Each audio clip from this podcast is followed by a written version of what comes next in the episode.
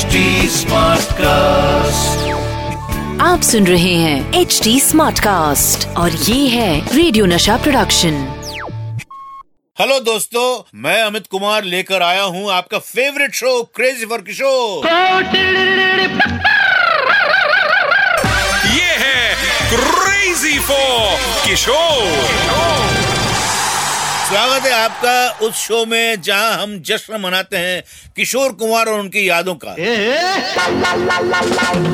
क्योंकि आशा भोसले जी और बाबा का काफ़ी लंबा एसोसिएशन रहा है आज आशा जी के बारे में कई सारी बातें करेंगे। सबसे पहले बात होगी जवानी दीवानी फ़िल्म के एक बड़े स्पेशल गीत की जिसे बाबा और आशा जी ने मिलकर गाया था। उसके बाद बताऊँगा पंचमदा और आशा जी के रिलेशनशिप को लेकर बाबा का क्या रिएक्शन था।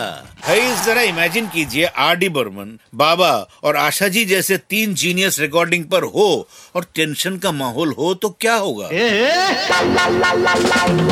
भरोसा नहीं हो रहा है ना कि हमेशा हंसने खेलने वाले लोग भी परेशानी में पड़ सकते हैं? क्यों नहीं? मैं बात कर रहा हूँ फ़िल्म जवानी दीवानी के गाने। नहीं नहीं अभी नहीं।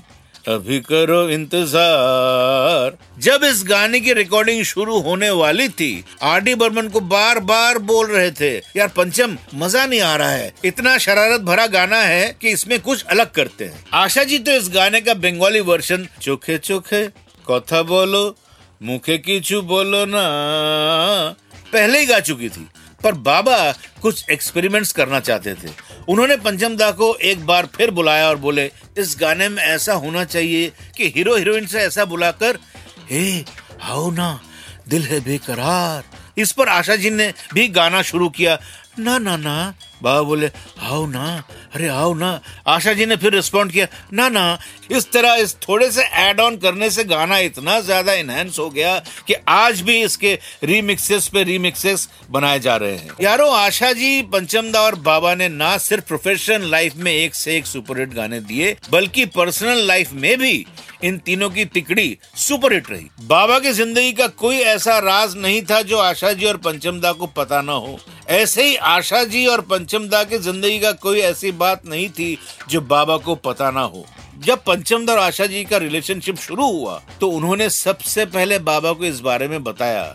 ये सुनकर बाबा थोड़ी देर के लिए बिल्कुल शांत हो गए। तो आशा जी और पंचमदा को लगा कि बाबा शायद इस रिलेशनशिप से खुश नहीं है। पर फिर बाबा की आँखें खुशी से भर आई और उन्होंने अपनी खामोशी तोड़ते हुए बहुत सीरियस मूड में कहा look at me and see where I am learn from that and keep it carefully एक बार आशा जी और बाबा पुणे में स्टेज शो कर रहे थे। पहले आशा जी का दो तीन घंटे का परफॉर्मेंस था उसके बाद बाबा को परफॉर्म करना था।